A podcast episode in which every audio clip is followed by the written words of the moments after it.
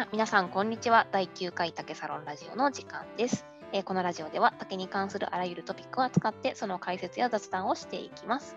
パーソナリティは同じ研究室で竹の研究をしていた佐原とよ太田です。よろしくお願いします。ろしくお願いします。はい、じゃあ今日の話題なんですか？えっ、と、今日は一応2つやる予定で、1個目は、あの、アマゾン、あれですね、森林の方のアマゾンで竹が増えてるんじゃないかっていう論文の紹介、まあ、あれです、アブストだけですけど、簡単な紹介をしようかなと思っていますと。うん。アマゾンに竹あるんですね。アマゾンに、まあ、熱帯、あの、暖かいところありますよ。こう、日本だったら多分、あの、北端が函館ぐらいで、大体緯度がそれ以下だと、大体たうんうんうん全国に、あ全国というか全世界に竹はあると思っていいんじゃないのかなと思っていますと。で、まあ、簡単にハイライト、アブストじゃなくて、アブストのさらに煮詰めたハイライトってのを読むと、えっ、と、2005年と2010年に、まあ、山火事がアマゾンで起きまして、うんうん。あの、12万ヘクタールの竹が優勢な森林が形成されましたと。まあ、要するに木畜根高林だけど竹が勝ってますよっていうのが形成されましたと。で、まあ、それはなんでかっていうと、まあ、火事の後に、まあ、竹の幹が成長して、こう木がこう傷つけられるみたいなのが増えたからです。っていうところ。で、まあ、問題点は竹が優勢な森林は他の森林よりも樹木や種の多様性が減りますよっていうところ、まあ、多様性のところの問題が一つ。で、まあ、あと最後結びとして火事に加えて人間と気候の、えー相互作用が竹の竹が増えちゃうリスクを高めますよっていう話で結んでますと。うんうんうんうんはい、ありがとうございます。えーと、まあ、結構 Amazon っていうと、あの森林火災は多い印象はありますね。森林火災と、あと大規模な違法伐採が多いっていうのは、割とこれまであの森林の勉強とかしてたら、まあ、聞くのかなって気がします。だから今回これうん山火事がある、山火事であのまあ森林がちょっとあの森林の、まあ、景観が変わってきたよっていうのはすごい納得はできるんですけど、でもその森林が竹になった、竹林が優勢になったっていうのは少し驚きました。うん、そうですね。でも、そんなにアマゾンってこう竹植えてるような気もしないので、うんうんうんまあ別になんか自然な繊維の一つの形なのかなとは思いますけどね。うんあの、まあ要すればこう、まあカリフォルニアとかも、まあカリフォルニアは違うかな。でもある程度こう森林地帯って火事前提に動いてるじゃないですか、地球としてはね。ああ、地球としてはそうですね。そうそうそう。で、まあ火事が起きても二次繊維みたいなのが発生して、こう地類が来て、低木が来て、で、なんか幼獣が来て、陰樹が来てみたいなのがあって、うんそのサイクルに多分竹が入ってるだけなんで、まあそんなに気にしなくてもいいんじゃないのかなとは思いつつあも、これは、まあ、熱帯雨林っていうのは、これは天然林なんですか？これは天然林なんじゃないですかね。と待ってくださいね。読んだ感じだとそんなに植栽してますよっていう話は聞いてなくて、で、多様性運動って言ってるのに多分天然林じゃないですかね。ーあー、そうですよね。私も、ねあのー今、うんうんうんアブスト見てそうだなと思いました。だとしたら、やっぱりここの地域のパイオニア種が竹っていう可能性があるよという結論にもなりそうですね。うん、そうですね。まあ、ただなんか問題提起してるっていうことは、まあ、それなりに、多分この高温多湿の気候でも地球温暖化運動の影響で多分竹が増えちゃってるよっていうところが課題意識であって、で、それを、それがこう火事とかがあったら加速化するよ。だから多様性減っちゃって良くないんじゃないかっていう話ですよね、この論文は。うん、そうですね。な、なんだろう、ここの地域で、まあ、自然だけで見たら別に些細なことなんだろうけど、竹に変わろうと。ねなんかプロジェクトとか受けてる土地だったら 困る。まあ、研究者目線だとそうですね。確かに焼けちゃって、竹すげえ増えたって言ったら、もう全然話ちげえじゃんってはなりますよね。確かにうんね。うんそうね。でもこれそもそも日本の竹と違って、あのグアドアスピーシーズの竹なんだねうんうん、アブズと見ていくと。だから、株立ちの竹じゃん、普通、そうでこの地すね。域は。だからさ、その竹が増えるって言っても、日本の放置竹林みたいな増え方じゃなくて、まあ、そうだな、一つの場所からバッとか、まあ、それこそ株だからね、藪ができていくっていう印ものが増えたってことなんだろうな。まあ、そうでしょうね。うん、うん、うんうん。うんで、その過程で他の樹木を傷つけるっていうのは、そのグアドゥアの竹が結構、傷つけるっていうのかな？まあ、だから、まあ、缶が傷つけるっていうその直接的な表現は分かんないんですけど、まあ、うん直接的に例えば木のこう表皮がえぐられるとかもしかしたらあるかもしれないしか、もしれないね。まあ、あとは、まあ、あの、竹の方が背が高くて、その光が当たらんから木が弱っていくとかもあるかもしれないですし、まあ、影響としては当然ありますよね。うん。まあ傷つけるっていうか、まあでも tree damage って書いてあるから、あいや、まあ、物理的に来てんのかな？そう、多分、まあね、だから放置竹林、日本とかの妄想地区とかマダケだったら、その地下系から発達するときに、タケノコの状態で他の樹木傷つけるっていうのはすごいイメージがつくんだけど、歯ブラシの竹ってどうやってやるのかがちょっとわからないけど、まあでも、まあ竹の缶、結構ね、あの、まあ、硬いですからね。す硬いごいこう、しなしなってこう成長途中のやつをこう破壊していく、うんうん風が吹いてこう必要以上にしなるじゃないですか、他の木と比べて。それでまあダメージを与えてるかもしれないなとははい思いますね。ですね。で結構熱帯性の竹って面白くて、あの前もここで話したかもしれないけど、缶の部分で挿し木ができるじゃないですか。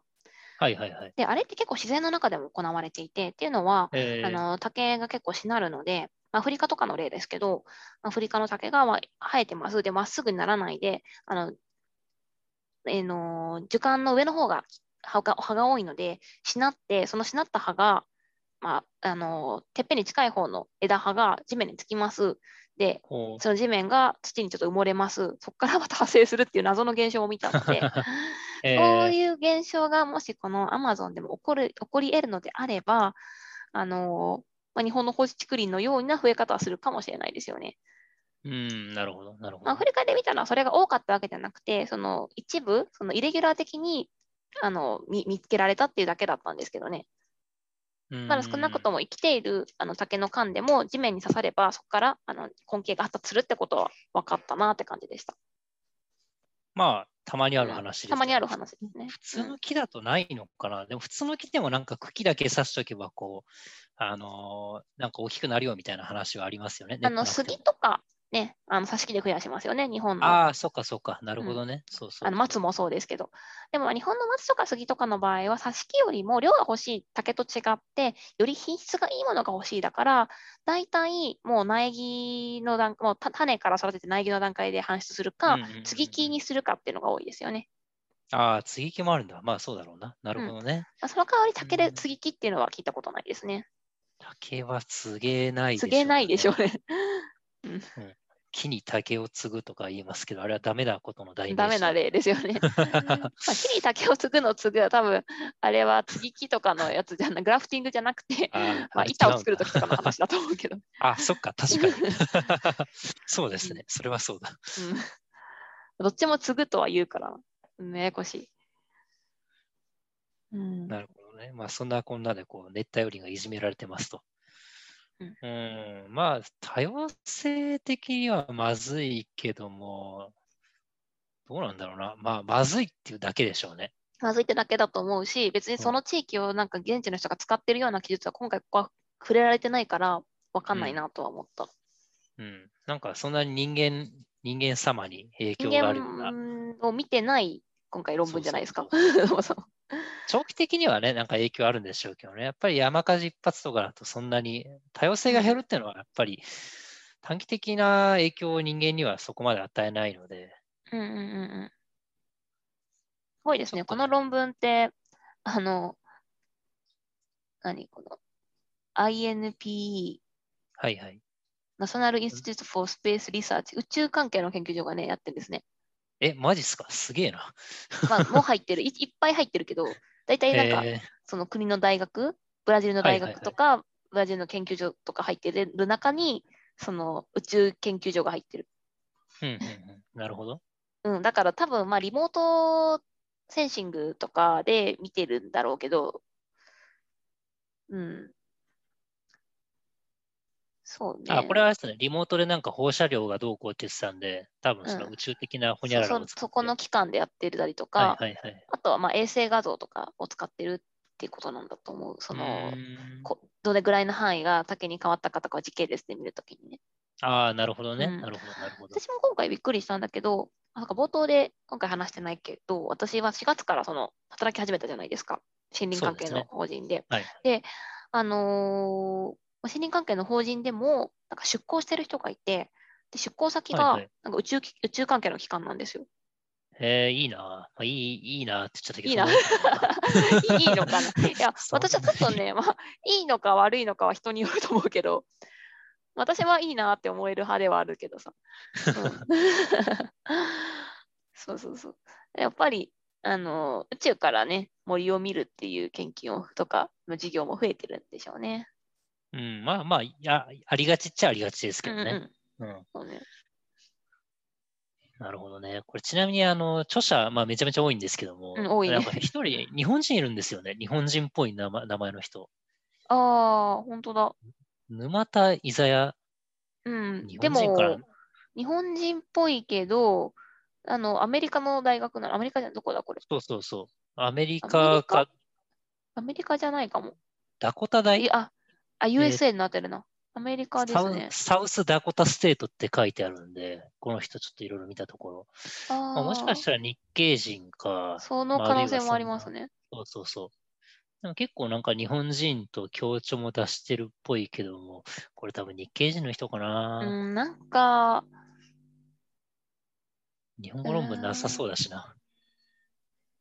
ダイヤ沼田で検索出てきますけど、あ、検索ありますけどね。ありますね体、。あ、日系人っぽいな。もうスタートからなんか英語の日話。系人っぽいですね。多分さい、この人最初の論文が1999年ぐらいかな。これもなんか、Evaluation of the conver conversion from forest to pasture land in Amazon using remote sensing and the そういう、えーフェティリティっつってるので、まあ、ずっと同じようなことをしてる人で、で多分あ、なんだろう、日本に、あのーなんだろうな、遺伝的には何かしらあるかもしれないですけども、アメリカナイズされた人かなっていう感じですね。うん、なんか顔写まあ真も出てくるけど、なんか日本人っぽくないですね。そうですね。うんちょいちょいバンブーのことやってるんですよね。まあ、あの、数ある研究のうちの一つなんですけども、大体5、6うんうんうん本ぐらいバンブー関連のやつの協調者になってて、うんうんうんまあ、日本にルーツがあって、まあ、竹の研究とかもされてる。ね、方面なんでしょうね白いですよね。うん、こういう人をね、なんか取り上げてくんないのかな、誰か。例えば、日系人メジャーリーガーってよく取り上げられる。り取り上げられますね。あの日本人じゃなくて日系人大リーガーって一定数いるんですよ。例えば一番有名なのがアスレチックスのキャッチャーだったカート・鈴木だったかな。あれ取り上げられるんですけども、いつもこう日本に絡めた無理やりなコメント引き出させられて、かわいそうだな。スポーツ選手とかはそうですね。でもなんか、和夫石黒は作家だけど、なんか若干そのはいはい気。配はありますよね。彼でも日本嫌いでしょ？あ、嫌いなんですか？嫌いなのかな？か嫌いとかあるの？あ、ないかもしれない。もうほぼ無関心でしょ無関心だと思でしょ？確か。う。でも、なんか、ノーベル賞を取ったら日本人は湧くし、なんかちょっとネットとかでね、関係ないよな、これ。関係ないですよね。日本にルーツがあるってだけで、村上春樹がやたらとなんか、あの友人アピールしてますよね。あ、そうなんだ。エッセイえ。とかの中で。まあまあ、まあ、そんなまあそれは。別にどどうでもいいんだけど、本当かもしれないし。なるほどね。うん、全然、でも作風は違うなっていう。僕読んだことないんですよ、数石。なんか私も読んだのは、あの私を話さないでだっけあれあれだけです。なるほどね。いや、本、あ、でも、数石黒、私の一部は日本人なのですとか言ってるんですね、ちゃんと。ああ、ええそれはちゃんと血を、血の、まあ、け血縁的な意味でなんか言ってるのかな。あーでも、日本語はほとんど話すことできないんだな。うー。うんん。なるほどね。まあ、私を話さないでか、あれはなんかね、一回ドラマを若干見てから、見た原原作読みたいなと思って読んだ、パラパラって読んだ感じですね。ああ、そうなんです。ドラマになってるんだ。まあ、そりゃそうするだろうな。金になるでしょ、ドラマにしたら。うん。で、まあなんか内容は約束のネバーランドとめっちゃ一緒みたいな感じですね。それはどっちが先なんだろうな。どっちが先？っていうか、明らかにまあ、数石黒の方だけど、あれをジャンプ、あれにジャンプナイズしたら、なんか約束のネバーランドになった感じですね。へえー、そうなんだ。なるほどね。なるほどね。まあ、そんな感じみたいな。よくよく似てはいる感じですね。読んでみようかな。いや、やっぱり翻訳小説がそんなに好きじゃないので。ああ、私も一時そうでしたね。文体がちょっとね。うん、でも、なんか訳翻訳する人にはまるといいかもしれない。ああ、確かにそういう見方あんまりしない。なんか私はあんまり読めてないんだけど、それこそ、なんだサブカル界の中とかで、まあ、寺山修司とか好きな人だったら、うん、あの、渋沢なんだっけ ?H? 渋沢？はい。名前では HD の、それ一万円札の人ですよ。違う、なんかしし 渋沢達彦。はいはいはい。ちょっと心配になってきた。渋沢、えー、合ってますね。合ってます。あ、そう、とかの、なんかフランス文学の役が好きな人とか結構いる気がするから。へえー。なんかそういうのに一回ハマると、その翻訳小説とかの魅力にはまれるのかもしれないけど、私はあんまりハマれてないですね。だから時間あったら見たいんだけどね。買ってない。なるほど、なるほど。うん、あでも今、多分渋沢達彦の私はそのあらすじだけ何かで読んで知ってるんだけど、えっ、と、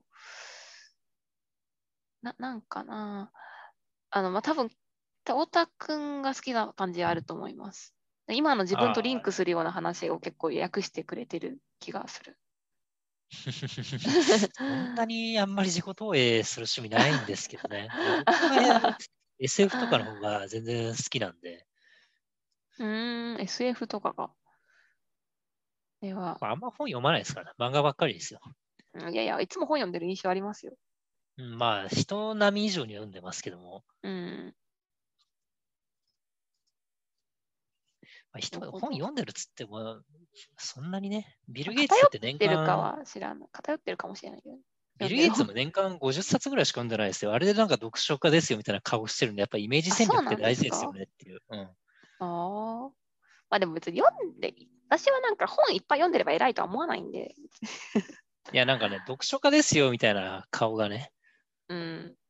いや、なんか読書は、読書遂行主義みたいなのあるじゃないですか。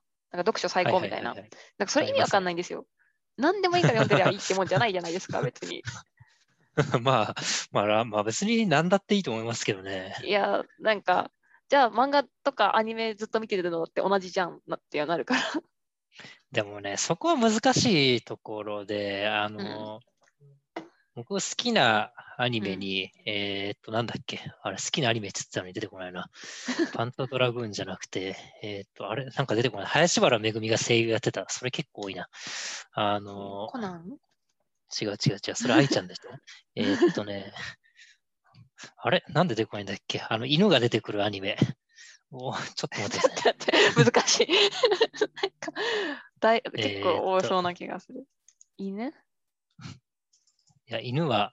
犬がメイン、犬がサブ？全くメインだ。あ、カウボーイビバップだ。そう、カウボーイビバップ。ああ、見たことないけど。そう、そう、すごい、これすごい好きなんですけども、これの途中に、幻の13話か14話ぐらいに、あの、甘いもんばっかり食ってちゃ人間ダメになるっていう胸のセリフがありまして、でこれは何をで、それ食事だけの話じゃないんですよね。これ何を言ってるかっていうと、あのー、まあ、得たい得やすい情報ばっかり得てたら人間ダメになるよってことで、うんうん、最近のこうアニメでたまに言われるのは、こうなんかすごい食べやすいように料理されてて、こう視聴者がそれを口を開けてだけ受け止めておけばいいっていうアニメが増えているらしくて、ほう。まあ、それ自体は悪いことではないけれども、僕はなんとなくそれはこう、なんだろう、消費者の姿勢としてもっと楽しいやり方はあるんじゃないかなとは思っているんですね。で、同じような課題意識を、あの、庵野秀明もこう、持ってたらしくて、うん、あの、こう、この前なんだ、ブルータスか、ブルータスじゃないかな、なプロフェッショナルかブルータスか何かで彼は、こう、うん、あの、なんだろうな、こう、そんなに読者はもう謎を求めてないみたいな話を、ちょっとだいぶ役になっちゃいましたけど、していて、多分、現代の消費者の口が、こう受け入れるような口がそういうような口になってきて、僕はちょっとそれはどうなのかなとは思います、ね、あでもなんかそれは納得するなっていうのも、なんか現代の人のゲームのやり方とかって、なんかスマホゲームとかって基本的にもう、まあ、甘えじゃないけども、パポチポチゲーみたいな感じなの多いじゃないですか。そうですね。はい。うん、で、結構、ね、あのまあ、昔のゲームって言っちゃいけないかもしれない。今もあるけれども、例えばじゃあハードでやるようなゲームっていうと、まあ、ポチポチゲーじゃなくて、なんかいろいろと攻略してったりとか、まあ、考えてやるみたいなのがあったりとか、ストーリー性とかがあったりしたわけじゃないですか。うんうんそこら辺でも違いは見えるなって今思った。うん。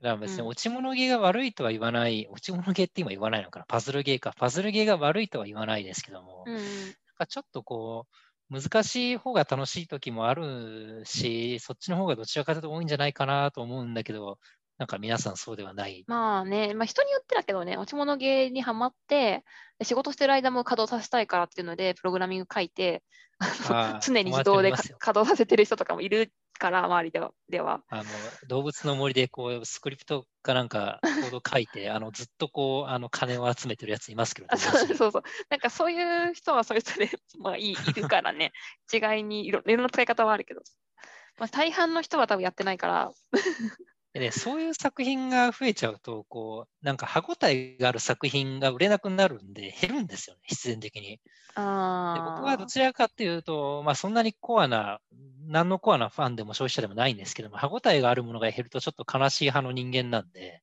うんうんうんうんなんかそれはちょっとなーっていう感じですね。そればっかりが、その食べやすいものばっかりをもてはやされると、その個人がどういう感想を持つのはいいんですけども、そういう作品が減る土壌にはつ少な少なくともつながってきちゃうんで。あ、でもそれはそうですね、思いますね、私も。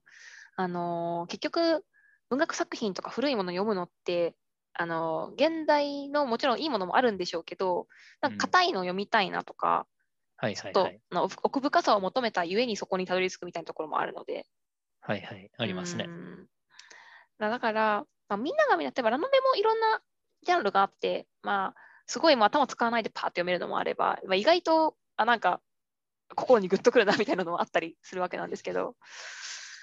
ラノベはスレイヤーズからそんなに変わって、頭使ってないんじゃないのかな？頭を使うのは基頭本ない、だからライトノベルだと思うけど。頭を使わなさが変わっただけで、いやあれはほら、ついやすさがとか、まあ、やすさが最初とは言わないですけど、ジョーナイル小説っていうのがまずあって、うんそこからこう変遷してきたものじゃないですか。で、神坂はじめでこう、あの、花開いてブギーポップとかがあって、でうんうんうんで、なんかこう、尺画のシャナとかでつないで春日があって、うんで、なんかバカ鉄則があって、で、今に至るみたいな感じだと思うんですけいや、ども。そうすいません。私、そんなにラノベ知らなかったから、今聞いて、ごめんなさいって思いました。勝手にラノベって単語を出して。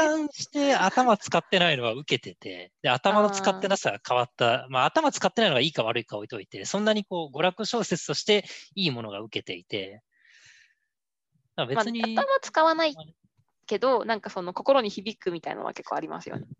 っていうか、私が数冊読んで大体やめちゃうんですけど、あ最近はでも別に頭使ってなくて心を動かすものあるんじゃないですか。僕最近のライトノベルはちょっともう年齢も年齢なんで終えてないんですけど。あ私ももうずっと読んでないですけど、前なんだっけな、なんか人類は衰退しましたってやつと、あと、昨日の旅は結構好きだったんですよ。あ昨日の旅、僕まだ新刊買ってます、今だ。そうなんだ。続いてるんだ、むしろ。いや、でもね、さすがにちょっともう、あの、きついっすね。楽しむのは。あいい、その作品がいいか悪いかじゃなくて、作品自体は変わってないと思うんですけども、なんかすごい悪い言い方をすると、こう、例えば15歳のティーン、何、うんなんかミドルティーンぐらいになって絵本って面白くないじゃないですか。ーあー、グリ面白くないですね。うんうんそれと似たような感覚だと思うんですよね。それはグリとグラが悪いっていうわけじゃなくて、単にこう成長して合わなくなったっていうだけで、うーん。そこはね、ずっと前、昔と変わらないテンポで、なんか、なんとかの国、あなんとかの国ってやってもう一緒ですよる感じ。もうもうベネタースオリジナルと一緒ですよ。あの変わらない味みたいな感じで。こんなやつなんだね。うん ああ、なるほどね。ずっとやってるんだね。うーん。そっか。まあ、まあ、まあ、まあ、難しさというよりは、そういうちょっと若干癒し要素もあるよね。あの辺はね。ああ、そうですね。最近はでもね、癒しっていうか対象が明確に変わってきて、ほうほあのー最近そうだな、3、4年、5年ぐらい前かな。もっと前かもしれないけど、ハーレムものっていうのが、あまあ、一時流行ったわわけですけども、アニメにも最近はなっていくからそうでしたねそう。そうそうそう。あハーレムものとか、オレツエとかはうん流行ってるけど、最近こう、それがどんどん傾向が強くなってきた作品も出てきて、なんかその極北みたいなのは、なんかもう完全にこう主人公を甘やかしてるけど、主人公は圧勝みたいな、何の苦悩もなくて意味もなくヒロイン2人に膝枕されてるみたいな小説もあるわけで、まあそれは別にね、僕は食べやすいものとしていいと思うんですよ。その砂糖菓子があることについては。うん。ね、別に砂糖菓子の話、砂糖菓子の話をたくさんしているそうそうそう。まあ論文も、でも最近タイトルは結構、なんかクエスチョンで終わる論文タイトル増えてるじゃないですか。あそれは引きを強くしてるんじゃないですあ、か。それ必要強くしなかったそれは砂糖菓子にしてるわけじゃないのね、論文。どうなんだろう論文はでもね、査読者が変わんないんで、そんなに砂糖菓子論文はない、そこまでないんじゃないかな。どうですか？僕そんなに論文を真面目に読むタイプの人間じゃないので、私もなんか論。文まともに、論文って小説みたいに読めるわけじゃないから、そそんなまともに読んでるわけじゃないんだけど、ただまあ、あのー昔と比べたらその雑誌も増えたし、あはいはいはい。のーまあ、査読が甘くなってるところもあるとは思うのね。まあ、ただなんか金次第なところもあるし、やっぱり。まあそうですね。うん。まあ、数が多いだけにね、全部が全部その世に出てるけど、みんな情報を選ぶ時代になってきてるから、出てるから偉いってわけではなくなってるのかなって気がする。昔は出ていれば偉かったんですか？まあそういう傾向にあるのかまあ、な。割と傾向的にはそうじゃない？なんか論文何本出してるのが偉いみたいなのが、今、いまだにその、まあ、教授とかの界隈ではあるじゃん。でもそれって私たちの世代に適用していいのかなっていうのは結構博士課程にいてすごい思った。うん、でもやっぱりこう資本主義社会に生きてるんで、評価しやすいのが数で、数、論文の数が評価しやすくて、中身云々よりも。でどうせわかんないじゃないですか、難しい話してもこうお金くれる人って。うんうんうん。まあだから数っていうのはこう暴力的に強いですよね、一つ。でもなんかちょっと、あのーまあ、尖ってる教授とか研究者になってくると、その雑誌をよなんかよりすぐりしてくるみたいな感じがあったりする感じですよね。確かに。まあでもね、サイエンスに、サイエンス出てますって言ったらやっぱりすげえとはなりますけどね。わかりやすいですよね、それは。うん。うん、わかりやすくいいですよね。なんか出せねえかな、サイエンス。はい、出す。サイエンスで竹の論文ってあんのかな？今度調べてみようかな。確かに。タイトルにバンブーって入ってるのは多分未だかつてないんじゃないかな。ああ。サイエンスで自然科学強いですか？あんまり知らないですけど。割となんか そんなわかんないですけど。化学イメージですけどね、サイエンスって自然科学だよりもやっぱその化学イメージですね。自然科学はあれかネイチャーに行くのかな？ああ、そうですね。ネイチャーの化学だよな。うん。バンブー、何に出せるかな？うん。バブルやっぱネイチャーの方の が出せそう。まあそうですね。親和性はね。うん。うん。そうね。まあ、かあの、アカデミックな雑誌じゃないけれども、アカデミックな雑誌じゃないっていうか、その論文誌じゃないけれども、その、ニュートンとかに竹特集とかやってもらいたい。あるんじゃないですか？あるかな？昔。いや、あるでしょ。ちょっと調べてみましょうか。いやー、うんある。ニュートン日本版とかないのか？ないか。ニュートンそれあるんじゃないかな、竹。ナショナルジオグラフィック竹とかでもいいけどね。それはあるでしょう。ナショシはありますよあ、。そしを竹あるか。あいつらはだってアジアンビューティーも好きでしょ、多分。知らないけど。適当な。ニュートンない？なさそうだな。うん。ちょっとこれないはないか。え、ニュートンって日本語版って日本で編集されてるのかな、ニえー、ュートンジャパン？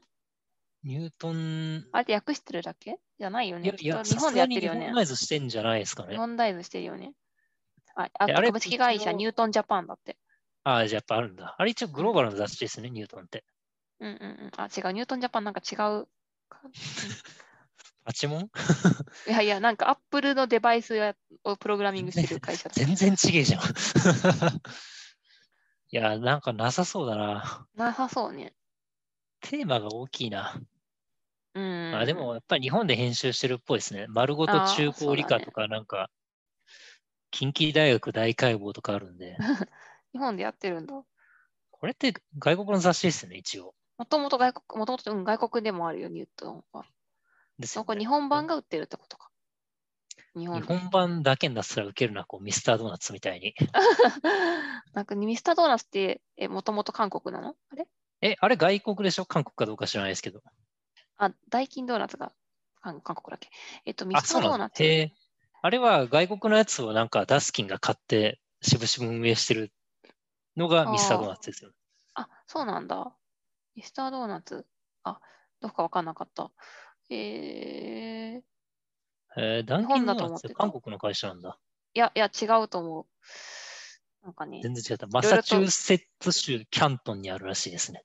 うんうん。なんかいろんな情報が今、まあ、かん混ざったけど、うーん違うね、マサチューセッツだね、ダダンキンドーナツ。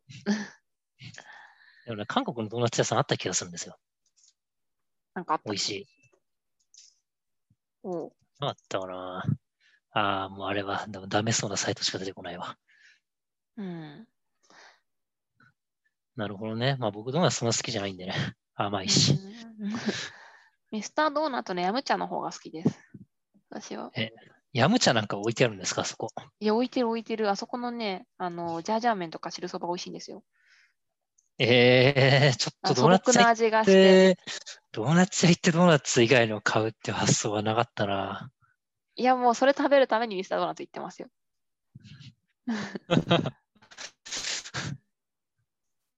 うん。そうなんだ。いや、そんなに。しかも、ね、ミミスタードーナツは、コーヒー好きですけどとカフェオレ頼むと、あれ無限に飲めるんですよ。飲み放題なんですよ飲めない、飲み放題かもしれないけど、飲みたいかどうかは別の話ですよ。で、なんか空いてたら、ずっといても怒られないから勉強しに行ってました。ああ、なんか学生あるあるですね、それは。そうそうそう。なるほどね。いや、図書館でもいいけど、食べ、飲食できないからね、図書館。それが嫌なんですよね。まあ確かに。うん、えー、っと、じゃあまあ熱帯雨林の話はこんなもんですかね。なんかざっくりになっちゃった。そうね。まあでもね、それねね。やっぱりあの言った通り議論が難しいんですよ。これはいいか悪いかっていう話じゃなくて、結構ファクトに近いじゃないですか。うん。そういうものをね、まあ、自然。そうそう、論文もそうだし、自然科学系っていうのもまあそうなんですけども、なんかこれをじゃあ、これを見てどうですかっていうと、生物多様性をもっと頑張るために多極駆逐しようっていうのも、なんかそこまで議論できるほど、あの、知識を習得はできていないですし、現地の状況もわかんないですし、うん。まあ、現地の状況わかんないっていうのが一番なところで。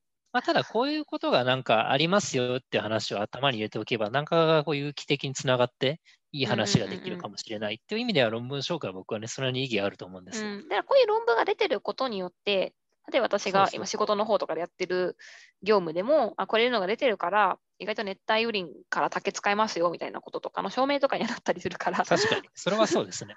そうそうそうそう。ね、だそういった意味では、まあ、けまあ、どんな使い方にするかはね、その読む読む人次第だけども、いろいろと使い道はある論文だなとは思いました。うん、では今日はこんなところにしておきましょうか。また次回も、えーぜひ聞いてください。ありがとうございました。そうですね。2本やるって言ってたけど、1本自前で。はい。ありがとうございました。ありがとうございました。